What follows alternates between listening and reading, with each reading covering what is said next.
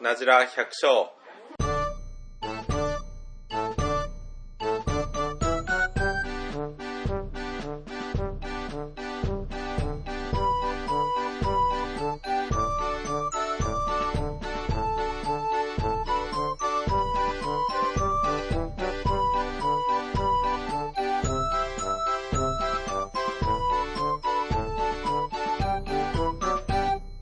は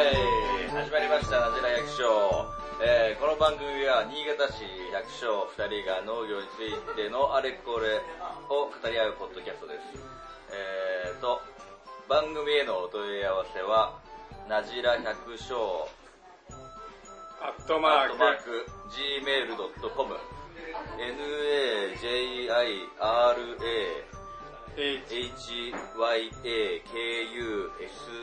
hyakUshou アットマーク gmail.com です。お送りするのは、大輔と、はい、サトシです。始まりました。第第10回です。記念すべき10回です。今日二人目です、今日居酒屋で収録なんで、ちょっと雑音が入るかもしれませんが、そうですね。ご了承ください。というわけで、最近はいかがですか、サトシ。いや、最近はちょっと、まあ、いつも忙しいんですけ ど、もう、大変ですね。何が作業が。サトシ、もうちろん前、前ですよ。あそうだ作業が。今日もなんか忙しそうだったね。今日はあの、進行の専科したり、レクチェも。レクチェはし、もう終わりました。はあ 終わっの、重重量選別終わりましあー、じゃああとは OPP。た。OPP も入れ上げました。は早くね入れ上げた後もうちょうどに入ってでもほとんどすることねえじゃで、あと対比巻いたり、まあ元声ですよね。ん。暇じゃん。暇じゃないですよ。二人巻くのはまあ全然終わんないです。いや暇じゃないけど、暇みたいな感じもう。全然、休むために頑張ってえ、えど何人でやるのレクチェ。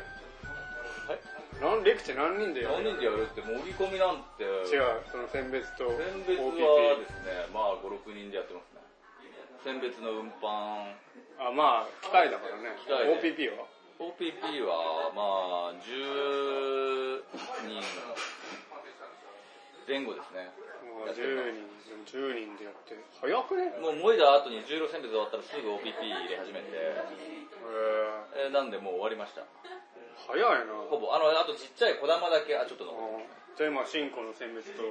あと外の、た。外で、進の。行も今日終わりました。でも暇じゃん。あと、まあ出荷、出荷する準備までしてサトシは暇になりま した。いやいや、暇じゃないんですよ。いろいろといろいろ、あの、なんか勉強がある。忙しいふりしてるけど、暇な感じの気がします。まあ、そういうことにしとき ましょうあね。あ、なるほどね。まあ俺もそうなんです。レクチェの選別選別がまだ終わってない。選別すら終わってない。えー、じゃあ、もう一個おろしただけなんですかね。今のところ。いやまあちょっとややりやり始めてるけど、うん。まあ、今月いっぱいかかるね。えー機会がないからね。選別の。まあそれはまあ別にいいんだけど。まあ、いいね。そんなれは大した辛い仕事じゃないから。そうですよね。 ていうか足が痛くてさ、え、なぜですか昨日勝ってるから。昨日走っててさ、あー俺いつも走たまに走るんですけど、うん昨日ついき生まれて初めて9キロへー走って、で最後の一周全力走で はい はい。なんかめっちゃ足痛くて それは急に無理するもんじゃないです多よ。分無理しすぎたね ちょっとちょっと生きがらないでください。ちょっと休憩です ということですそんな感じですよ最近そうです、最近そんな感じですね。俺はまだ暇にならないんですけど、まあ。まあ忙しそうですけど暇ですはい。で、えーあメールもお待ちしてますんでそうですね、あれから滞ってますんで、ちょっとなんか寂しいなと思って。気ま楽たに対策しますけど。お願いしますはい、お願いします。で今日はまたゲストそうですね、ゲスト、ナジラゲストを、ナジラそうナジラゲストね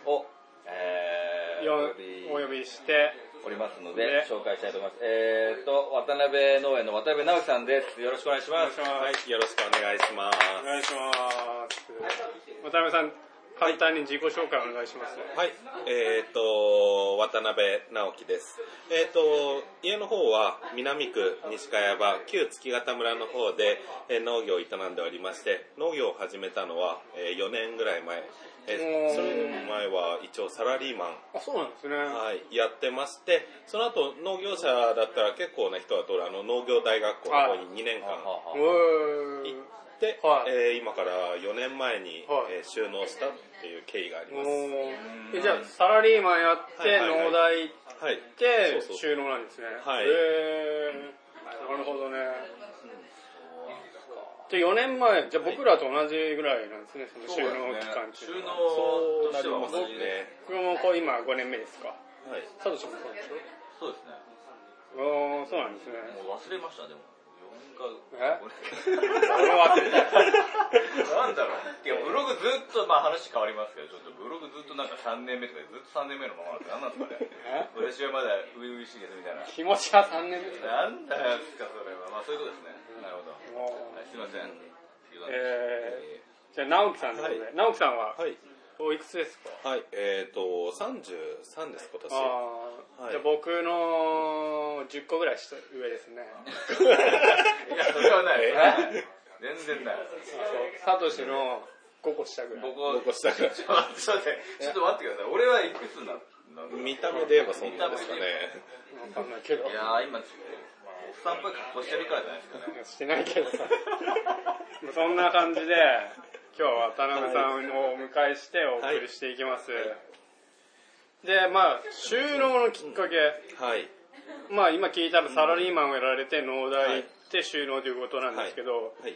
まあそうですね、サラリーマンを辞めてまでなんで農業を、まあうん、継ごう、継継ごうと思ったのか、しようと思ったのかはい、その辺をちょっと軽く単に。そうですね。えっ、と、自分がまあサラリーマン、えー勤めていたところが、えーまあ小売店のホームセンターだったんですけれども、はいはまあホームセンターに行けば、農業とは全く関係ない世界はええ、まああの高校の時にまあ進路考えてた時に、はいまあ親父はもう農業は自分の代で終わらせるし継がせないおとーだけどお前別の道に行けい。とはいはいはい。で大学に行ってその後まあホームセンターの方へまあ就職したんですけど、まあなんでかあの配属されたところが園芸資材農業資材 いや農薬なんかあるんですよね。なるほどなるほど。はえいでも親父さんが逆に継ぐなと言ったらちょっと俺はちょっと今信じてるもういや、でもそういう人たまにいる。うん本当ですか儲かんねえから、まあやどうやでめすたか方がいいね。まあ確かにそういう人もいるかもやはり、うん、高校の頃親父とかはやっぱり夜遅くまではい仕事してて朝早くから行って、で本当にこの仕事ってどうなんだろうなって思ってたからやっぱ自分も継ぐ気はその時全くなかったし、はい全く違う職種の方を目指していったんですけれどもなぜか回り回って本当に農業関係のところに配属ってそうですいうねこっちがつくというね。すごいはあーいえでその頃やっぱりあの自分専門で農薬の販売だけこうやってたんですけれどもこう来る人来る人みんなやっぱり50代60代中には70とか本当腰の曲がっーたばあちゃん、はいじいちゃはん、いそうですね。そんなお客さんが多くて、はやっぱりいろんな話聞いてるともう自分の代で終わりにするとうか、んうんうんやっぱりあの息子たちがこう都会に出ていったとか、はなかなかこう畑を守っていけないし、うんもう荒れ地ばっかりだっけ、まあ、そんなところで薬撒いたらどれがいいのねとそういう今の農家の現状っていうのが、はいやっぱりお客とこう、まあ、お店の人はい間という立場なんですけれども、農家自分がまあ継がなかったことで実際今自分の家どうなってんだろうなってうん考えるきっかけになりましたねなるほどうんなるほどうそれにね、サトシ同じ月型だけど、はいはいやっぱりあの月型ってあの新潟まで少しあのち近くてぶベッドタウンって感じになってきてるところあるんですよそうですねはい、広域濃度を使うとねあっという間に新潟まで行けるのでなんであの就職してからたまにこういうに帰ってくるとポツポツとこう梨畑が前あったところがどんどん団地に変わっていくん。と。ああ、なるほそうなってくるとやっぱ帰ってくるたんびに、んだんだんと自分の知ってた昔の付き合ったじゃなくなっていってるんじゃないかなと、うんうんうんそんな時に自分の今やってる仕事って本当に正しいのかなってやっぱそう思ったところがまず農業に興味を持ち始めたきっかけですね、うど。なんるほどね。それで、まあ、な農大にそうです行くねわけですね。あでも農大に行き出したのは何歳ぐらいの時ですかえっと会社辞めたのが28歳の時でおー家に帰った時に何気にこう茶の間のところにこう大きな封筒があってよく見ると農業大学校案内はい書みたいなのがあって、それなんかペラペラっと見ると、あの、受験資格おおむね28歳まで、今ま、今がまでだみたいな。これ最後のチャンスかよみたいなね。でもそれが目にとね、入るっていうのはそうまたそうそうそう運命的なもんで。 いやでもその、まあ、まあ28歳ぐらいで農大行こうっていう、そうですね。まあ、それもなかなかの決断じゃないそうですよねうん実際周りは高校生外に入ってくると18歳やっぱ自分と10個も違そうでうすしよねって思ってもうんでもあの販売業とかをやってると結構年の差とかそういったものでこう喋り方が変わるとかそういったものはなくてあのーこうできるだけ対等な立場で喋ってきたっていうのもあるから18歳、いまあ、10個下であっても自分の方が合わせる気があれば十分一緒に中でやっていけるだろうなと思って、ままああそうですね実際バカしてきましたね。まあ言っちゃえば、入っちゃえばまあ結そう構そうそうそうそうそう長くなりますしね、そう、まあ最初だけなんですよね、そのうん、そうそうそう。えー、で30、あ、でも僕もこっち来て、はい。 27の時に来て、まあ1年間研修に、あの、園芸研究センターですね、ああ、はい。まあ県の、なんですか、うんまあその、農業の研究をしている施設なんですけど、はいそこに研修1年間したんですけど、おーだから渡辺さんぐらいの年の時に、じゃあ僕がまあ農大行っててもおかしくないってことだったもんねですね新潟来て農大行って、それも良かったな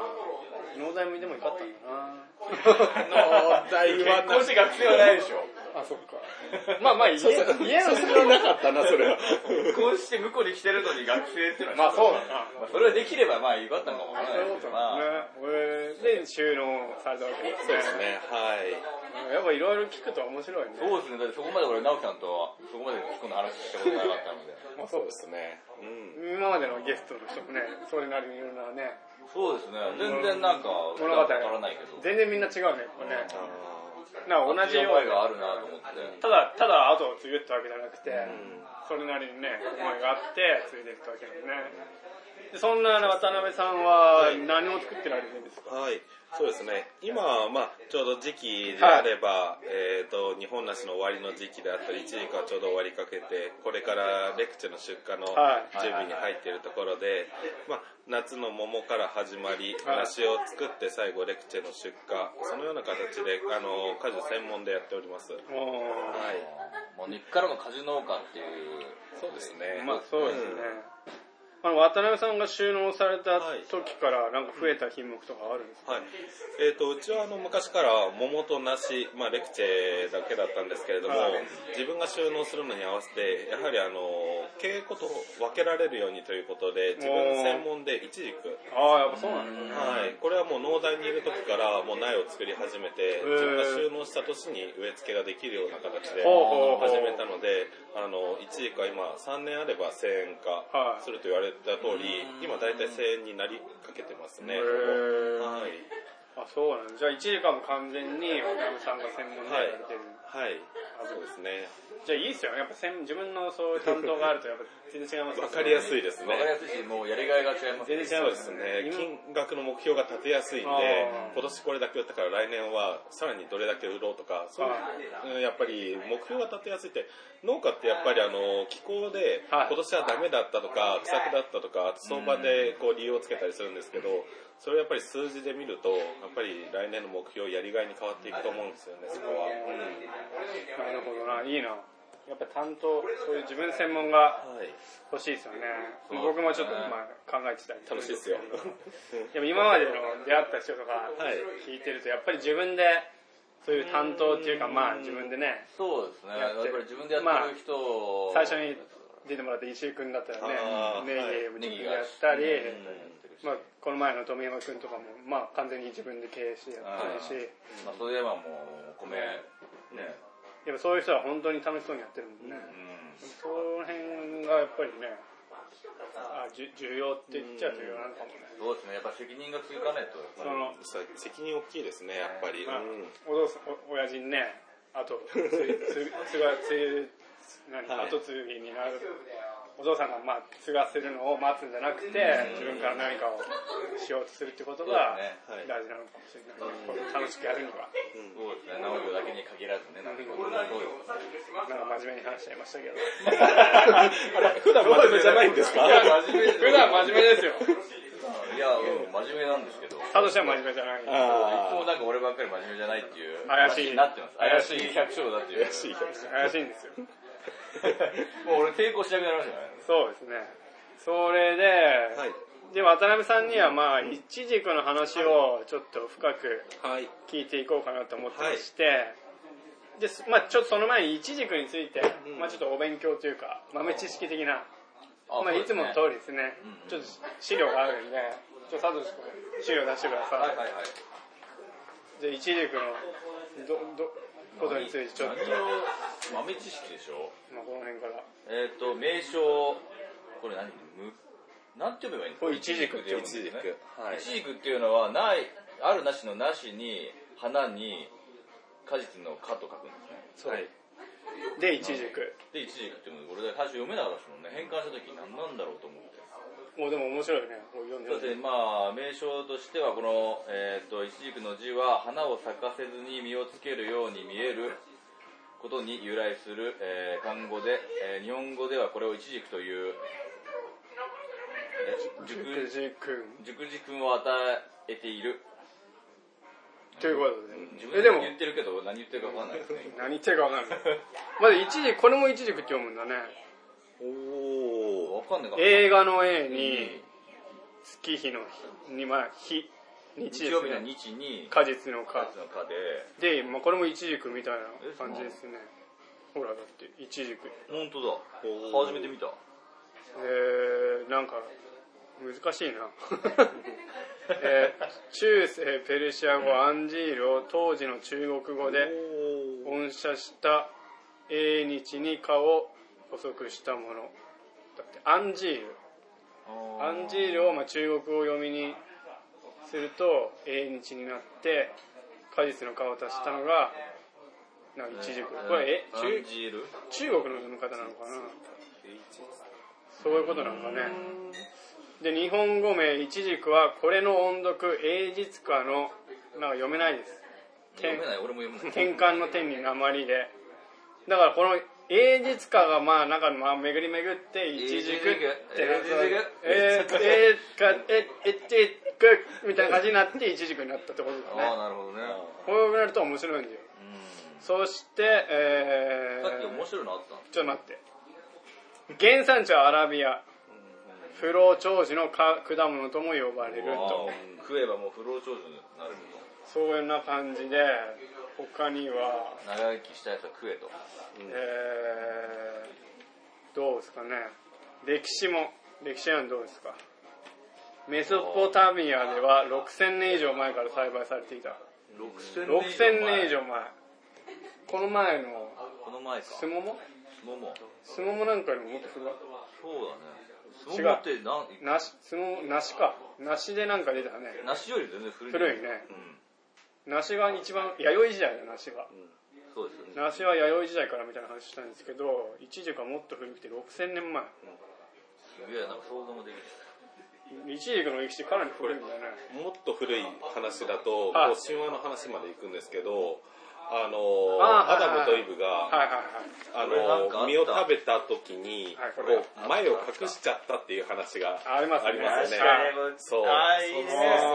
いいねそうそうそうその時の葉っぱがこのイチジクの葉っぱだったんじゃないかなと言われるぐらい本当に古い歴この史葉っぱで隠がしていけばいいわけですねも今う 度から捕まらないってことですかね捕まらないですかねああ多分はいあと他になるほも、服にもなるえとー旧約聖書の創世、ん違う、福音書、ルカの福音書には実のならないイチジクの木の例え話が記されている。実がならないイチジクの木を切り倒すのではなく、実が実るようにキリストは世話をし、肥料を与え育てたという、聖書ではイスラエル、また再臨、終末の例えと関連してしばしば登場すると。そう歴史は古いんですねかなり古いねここれれ、古古すぎだすよぎ。すごい。なんかでもイメージ的には最近の果物みたいな感じが俺の中ではあるけどそうでもないか、そうみたいまな。あ、昔からまあお年寄りとか結構ね食べてるイそうですねメージとかあるからねうん。だからかなり古いよねかなり古いですね。びっくりしましたあね。とトリビアみたいなのもあるけどカリフォルニアでは毎月8月にフィグフェスというイチジクのフェスティバルが開催されている。ほほほほおー一軸フェスがあるイ。チジクフェス、どんなフェスですか前隠し隠して。てこう そういうフェスチだーよクフェス。それいいですねあんまり想像つかないね。カリフォルニアわからないで。へイチジクフェスなんて。ー初めて。東南アジアには中国語でイチジクあの苗に花に果実のあの字と呼ばれる甘く味付けした菓子もあるがこれはパパイヤを千切りにして干したものでイチジクとは関係ないなるほど。どうでもいいことが書いてあ るなるほど。とりあえず古いト古いリとビアですね。はい。そうですね、歴史があるんですね。あといつもは特産地うんあえーと国際連合食糧農業機関によれば2007年のイチジク生産量トップ3これ世界のトップ3そうですね、世界でいつもなんか日本、そう、なんか日本の果物みたいな、全然違って、エジプトがトップ、トそうルコ、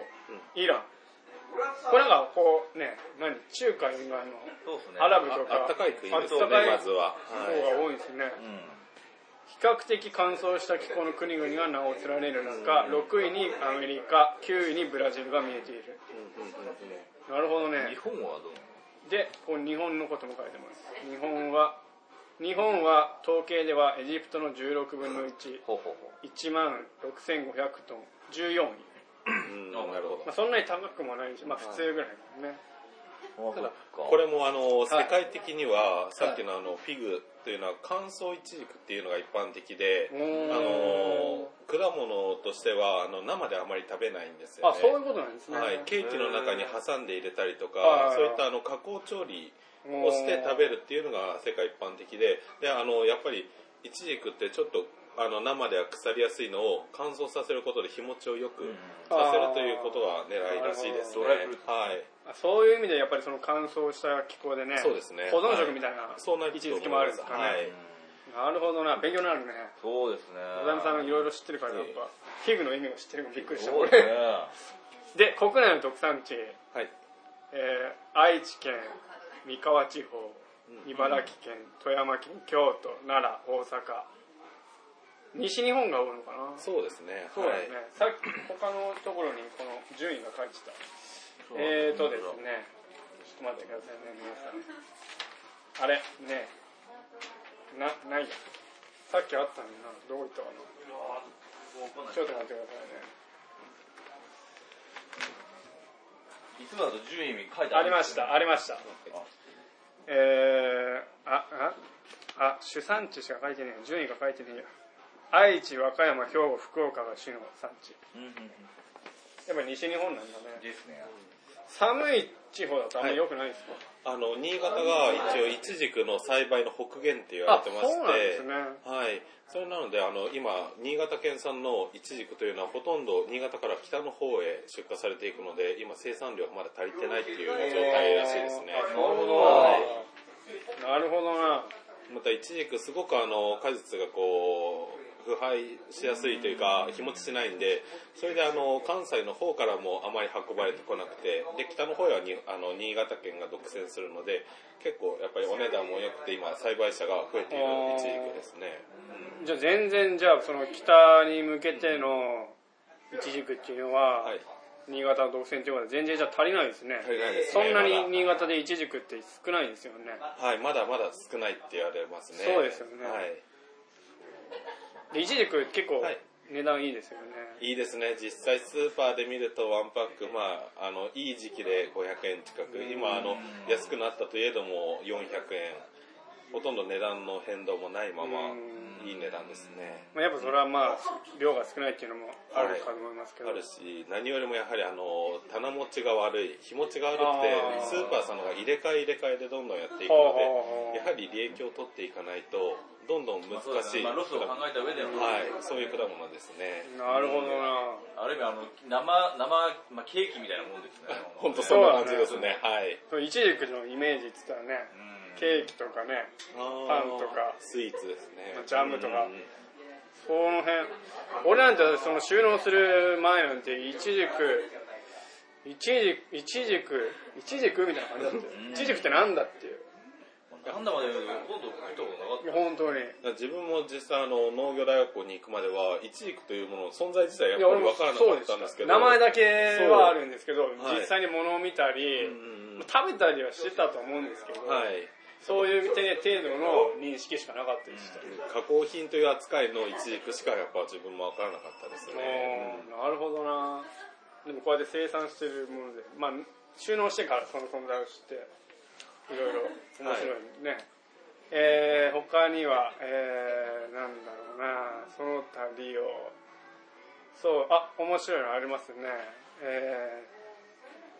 えー果肉や歯から出る乳液にはゴムに近い樹脂分が含まれるが民間薬として痔やイボに塗布したり、はいえー駆虫薬駆除する虫として内服した地合イボに塗布するとはいいいんですね、そうですねものすごくこうタンパク質を分解する力が強い影響を出すんですよこれあはなんで、イチジク大好きな人は、口の端がヒリヒリするって、はいはいはいこれはもう本当に、聞いたことああるの、パイン食べた時と一緒で、タンパク質の分解酵素、これの影響で、ヒリヒリしてくるんですけど、あこれ、食べてる人はまだその程度ですけど、収穫してる人は、人によって、皮膚が本当ただれたりとか、あの、自分も完全にもう、あの、ゴム手で皮膚が当たらないようにしながら収穫してだからなますんね。か、直樹さんなんかこういうのしたんですね。そうそうそうこういうのって言うとあれですけど、あの、女性がつけるような、あの、腕のコテレッグウォーあマー。ーいういうのをつけないと、あの皮膚がここ少し今剥げて色が変わってたところなんですけはど今年1箇所なんですけど作り始めた1年目あっちこっちの皮膚があの剥がれてきたりして剥がれるんですかは剥がれ痛いかゆくなってかゆくなるかいてるとそこの皮膚が水ぶくれになって剥げてくるあんーで恐ろしいですねなか身なをか削って、あの、収穫してるわけですね。そうですねこれは命がけの実際怖いですね 果物としてなかあまなかり知られてないえー、です知らなかった。はい俺は知らなかった。イチジクの収穫にそんな苦労話があるなんてこと知らないね知らないです。いやーなんか聞いたことはちょっとそのなんか、はい食べるとなんかねこの辺が荒れうん荒れるみたいな話は聞いたことあったけど、なるほどなすげえなえーえー他には何があるかな特産地文化エピソード歴史食利用、えーあとは高の高の高血圧予防はい動脈硬化予防、う脳梗塞予防心筋梗塞予防便秘改善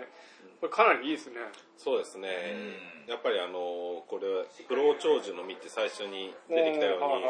はいにあの果物の中では結構効果の強いそうです健ね康志向の果物ですね最近最近なんかよく見られるような脳梗塞心筋梗塞にも予防できるなんてね、食べるのも全然いいのな、はいえーなるほどねイボトリあこれイボトリさっきも書いてあるで1位の種類ですねはい品種ここにちょっと書いてる麻酔ドーフィン蓬莱い子ろいろある豊んだな光姫ビオレソリエススミルナはいだって何種類ぐらいあるんですかイチジクってあの今出荷されてるもののほとんど9割方が、はいあの麻酔ドーフィンって呼あばーこれれる聞い品た種ことであすりますはいなんですけれどもあのじいちゃんばあちゃんがよく昔食ってた甘いイチジクって呼ばれるのがこの2番目に出てきた蓬莱子日本イチジクという品種なんですようんなでるほど大まかこの日本イチジクとはい麻酔ドーフィンでほとんどの市場が占められているのに対して、えー、と中にはビオレソリエスっていうちっちゃな、えーイチジクなんですけど佐渡の方で今特産品化を進めていたり、はえーそういった、あのー個人でいろんなイチジクをこう探してる最中だと思いますね美味しいイチジクことはいい麻酔ドーフィンなんですけど、でこれにちょっと説明がありますね、えー国内で販売されるイチジクの8割が麻酔ドーフィン、1909年明治42年に広島の麻酔師がアメリカから日本に持ち帰ったもので栽培のしやすさと日持ちの良さから全国に広まりましたこの麻酔っていうのは名前なんですねそうですねなるほど。えー熟すと果皮は赤褐色になり白い果肉の中心が淡い赤になります、えー程よい甘みとさっぱりした風味があーいい定ね食のほかジャムなどにおすすめとなるほどねじゃあうーんあのそれ全国に広まりましたアメリカからこれアメリカが原産なんですかどうなんでしょうねこの品種はアメリカなんだと思いますあ、じゃねあ、松井さんが持ち帰れば、まあだから松井さんだと。そうですねじゃあアメリカでは名前は違うんですよねきっとドーフィンドーフィンっつってんのかなどうなんだろうまな。ずアメリカから持ってきたのを勝手に名前つけたみたいな海外に結構、いまあ、歴史から見てもそうなんですけど、そういうとこからいろんなのを見つけてきて持ってくるんですね。今、今はそういうわけじゃなくて。まあレクチェもねそうですね。フランスからまあそうですね。持ってきてね小池小池レクチェじゃないからねそうですね。 なんでこれ自分小池レク自チェ分の名前つけたんだろうローゼン、俺マスターってやつだよ。オラオラ系だったもんまあつけたもん勝ちだからね渡辺同品とか、同品とか。うんいやー、それはちょっと、 小玉ドーフィンと小か。玉同品あ、なんか変ですよ。小玉ってだけど、ほんと小玉っぽくて、あれですね果実のちょっとあれです。まあ、蓬莱市は中国からこれ古いですね370年そう前ですね。中国から伝わったといえる品種で日本に定着して長いため在来種や日本イチジクとも呼ばれる中国では作ってないんですか今は中国、いや、あの、一般的にあっちこっちに生えてる、あの、あ鳥たちがよく食べてああ実を落としたところからいわゆる実生っていうやつですはいはね種から生えてきた木としてはこの、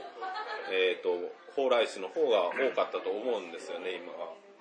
ーうーんであの県内だと、えー柴田の方に大きなイチジク産地があって少し前まではそこが、えー県内トップクラスのこちら蓬莱種の産地でしたうーんなるほどこれはうまいです本当にその麻酔ドーフィンと蓬莱市だったら麻酔ドーフィンのあ、まあ、蓬莱市の方が美味しいんですか美味しさだったら蓬莱種の方が断然うまいでなもうすね全ての品種の中でもダントツです全然そう言われると、それうんは、まあ品品種改良とかされてると思うんでそうですね。まあでも、この370年前のが美味しいっていうのがね、面白いね。うまいですね。まあ、お尻の部分が割れやすく日持ちが悪いので、関東方面ではあまり出回らないですね。はい。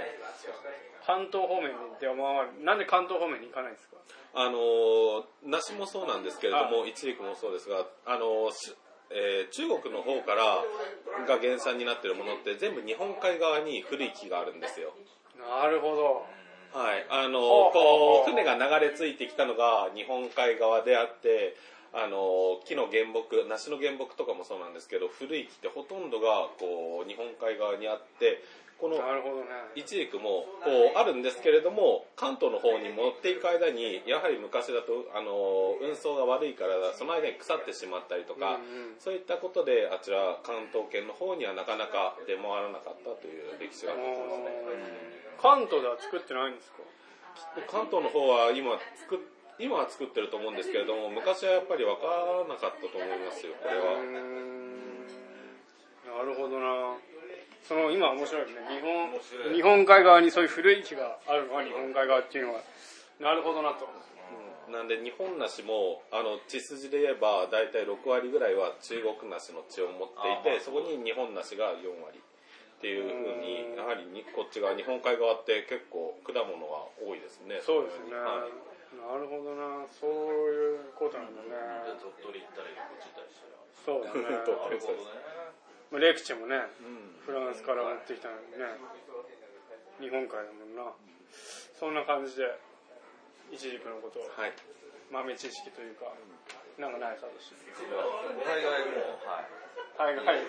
わかった。わかりました。イチジクは食べたことあるありますね。まあ食べたことあるよね食べたことはありますね。でも最近。は最近はないですね。僕も最近今年食べてないな俺も食べてないですよ。そうだねイチジクね食べたことないんですけどそんな、えーお二方に今日は今朝取れたイチジクの方をお話ししましたは そういうふうにおつもりじゃなかったけど まあいい感じだったいねやー、いうわ、すごい。でも俺が見てるイチジクでかいんですけど、これ。ちょっと食べても今目の前にありますねすごい。大きさ的には何だろうゴルフボこールれでかい、でいかい方ですか、俺って。これででかい方ですかえー、とサイズで言うとこれが L サイズになったかな、うん、で一つの重さが大体 100g ぐらいかと思いますねこれだと今なんか触り心地が気持ちいいんですよ。ちょっと柔らかいですねそうですね触り心地はは気い持ちいいし、なんかそういう感じであの割れてますね。はい星、星っていうか手裏剣みたいに割れてる。これまた食べ方はその人によるんですけれどもこのイチジクをそのまま口に押し込む人もいれば皮ごとですか皮ごとはいじゃあ佐藤氏は皮ごと食べるみたいですわかります。え、これこのままこうかじっていいいこれちょっといいはいはいただきます。じゃあサトシはもうそのまま今サトシ食べてます皮ごといきました、うん。皮ごと食べられます、どうね、どう食べます、全然。おじゃあ俺も皮ごといきはい、いまきますすか意外と薄いんですね。はいえ、うめえ。うまっ何これえ、超びっくりなんですよ。何これうめえうめえ。完熟鶏をこだわるとこれはやっぱりあやのっべこれ中が結構蜜が出てきて甘さが乗ってくるんですよねあすげえうまいうまっ びっくりしたまだ上品な人だとこのなりっぷしの方を上にしてはいバナナのように皮を剥く人もいますしはいあそうまでたすねやっぱりそれは見たことあるんですよ。目のところからパカッと2つに割ってえ、でも今皮ごと食ってって言われて、はい、いや今これちょっと抵抗あったんですけど、食ったら全然いけますね。めちゃくちゃうまいねうめえ。うちあのこれあめのっちゃう殺まい菌剤殺虫剤一切散布してないんでそのまま生で食べてもらえれば、まあ、自然の味ですね本当にうすげえうわめえ。おさっき今渡辺さんと話しててそのこのお尻が割れてるのは、はい割れてると農協では出荷できないんですよね本当はそうですねはいただこれ渡辺さんのまあこだわりみたいな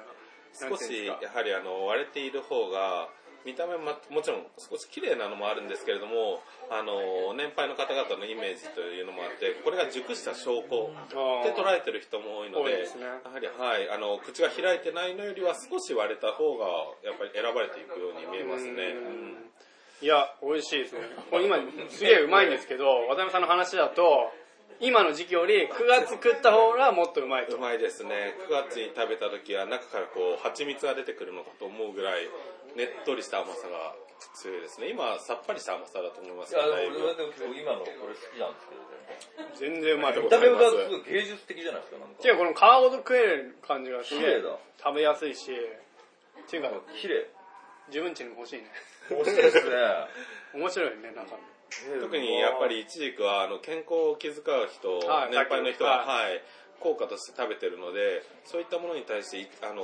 殺虫剤や殺菌剤とかそういったあの薬品を肩に使うのはどうなのかなって自分で思っててそれで今あのちょっと特殊なあの全国的にもうちしかしてないんじゃないかなっていう栽培方法で全おーく農薬を使わずに育ててるんですよ無農薬なんですねそうですね、あの、まあ、厳密に言うと、ちょっとね、あの、木にあの、ペタペタ、ああの、ーうんなんか殺虫剤塗ったりはするんですけれども、散布というのは一回もやってないですね。うーんはい。サトシがめっちゃむしゃむしゃ食ってますけど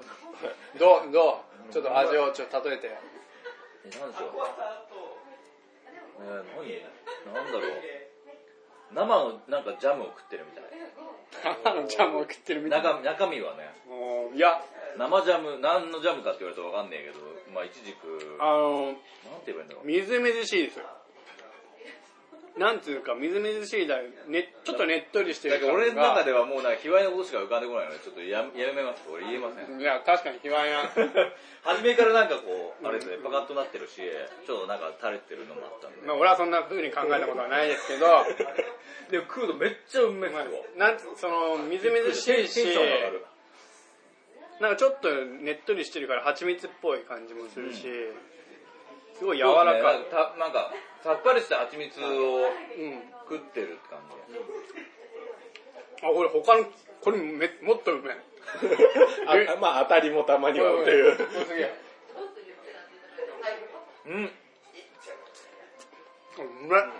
ただやっぱり、あの、実際家にあって、これがもう少し口が開いたり、あの、もう少しこう、色が濃くなったりした時の方が、本当はすごく美味しいんですけど、やはり出荷のこと考えると、これぐらいでしか今、もげないっていうのが現状なんで、実際自分の家に植えてあるものを、もう完熟で食べるのは最高だと思いますね、やっぱり、まあ、その前回も、う遠山くんが出てきた時に聞いた話だと、やっぱり、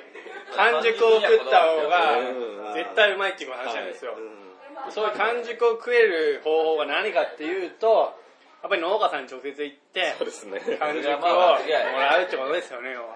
まあ、出荷の関係があってなかなかできない部分があるんで、そうですね。そういうことなんですよね。ですね。スーパーで味わえないものがやっぱり農家にありますよね。で、うちやっぱりあの、この収穫の時期もすごくこだわってまして、農協さんへ出荷するのに比べると大体2日はあの木で鳴らして完熟させるんですよ。そうすると、もいで大体その日、次の日ぐらいにあの販売してしまわないとカビが生えたり少し腐敗が始まるんで、あの本当賞味期限が2日間しかないああの販売方法をしてるんでうんもちろんあのロスも出るんですけれどもそういうお客さんに選んでもらってるっていうこだわりで作ってますねなるほうんど。いや、美味しかったでうすめえっていうか、皮ごと食えるのがびっくりした。俺もそう、皮ごと食えるともう、皮むいてくるの。抵抗あったっすもん、だって本当に。うん、全然食えるね。全然食えますね。いや、俺がこの前、今まで、はい今まあ、今まで俺一食何回食ったか一回しかないはい俺もそんな数えてるんですけど、なかなかそんなもんじゃなかったですよ。で、一回食った時に全然美味しくなかったんで、俺も、俺もだから、だからもうそれより別にいいそかのな印象と、イチジクのなんかジェラートを食った時に、はいクソまずかったんですよ。 なんでだろうなな加工されて美味しくないってなんだろうなで、今普通に生で食ったらうまいんで、美味しいですよ、イチジク。いちじくは美味しい。俺もびっくりしました。正直、イチジク食べたことある人ってあんまいないと思うんですよ。そうですね本当の美味しいタイミンそうグベストタイミングを、ベストタイミングうん提供できないっていうのが難しいですねきっと俺、バットのタイミングで食ってましだたかよ。らぜひありがとうござい、今ます聞いてらっしゃる方で、イチジク、興味が、興味があってもなくてもちょっと食べてほしいですね。そうですねまずは、うん食べてもらう美味しいやつところを、スーパーじゃダメなんですよね。から難しいですねやっぱりかといって発想ってわけにもいかないですよね、きっと。発想は多分あの半分ぐらいが、ですよねは気い、持ちダがメしになないでするもんねリスクを負ってるんで、なんでもう毎日朝取って直売所に必ずもう2ヶ月間休みなしでしたね、一時期は。あそういう意味で直売所にあるやつだともしかしたら美味しいのに、そうですね。あるかもしれないですね。はじゃあ、直売所に売ってるイチジクを皆さんちょっと食べてみてくだい。ぜひ、さはい。。いぜひ、美味しいですよ。狙ってもらえれば。そんな感じで、とりあえず、この方までで今日は、まあ、ちょそうっでとお時すね間なんで、ーそうですね。今日はまあちょっと渡辺さんの話と、まあ、イチジクの豆知識とか、で、試食ですね。はい。は試食ちょっと美味しかったね。楽しいね。い。テンション上がりましたテンね。ション上がったね。最後の最後、こう盛り上がってましたから。で、そんな感じで、来、次回ですね。次回は、まあ、いつも通りイチジクの、まあ、作業。年間作業まあ楽しいこと、辛いこと。とか、暗い、そうですね、苦労していることとうんか、はい。その辺をまたまたなみさんに聞はい。かせていただければとそうで思すね。いますんで、はい。今日はありがとうございます。まはい、ありがとうございます。た次回よろしくお願いしよまろすし。くお願いしよろしくお願いしま。ますというわけで、お送りいたしましたのは、大輔と、サトシと、直樹で、でございました。はい。ありがとうございました。ありがとうございま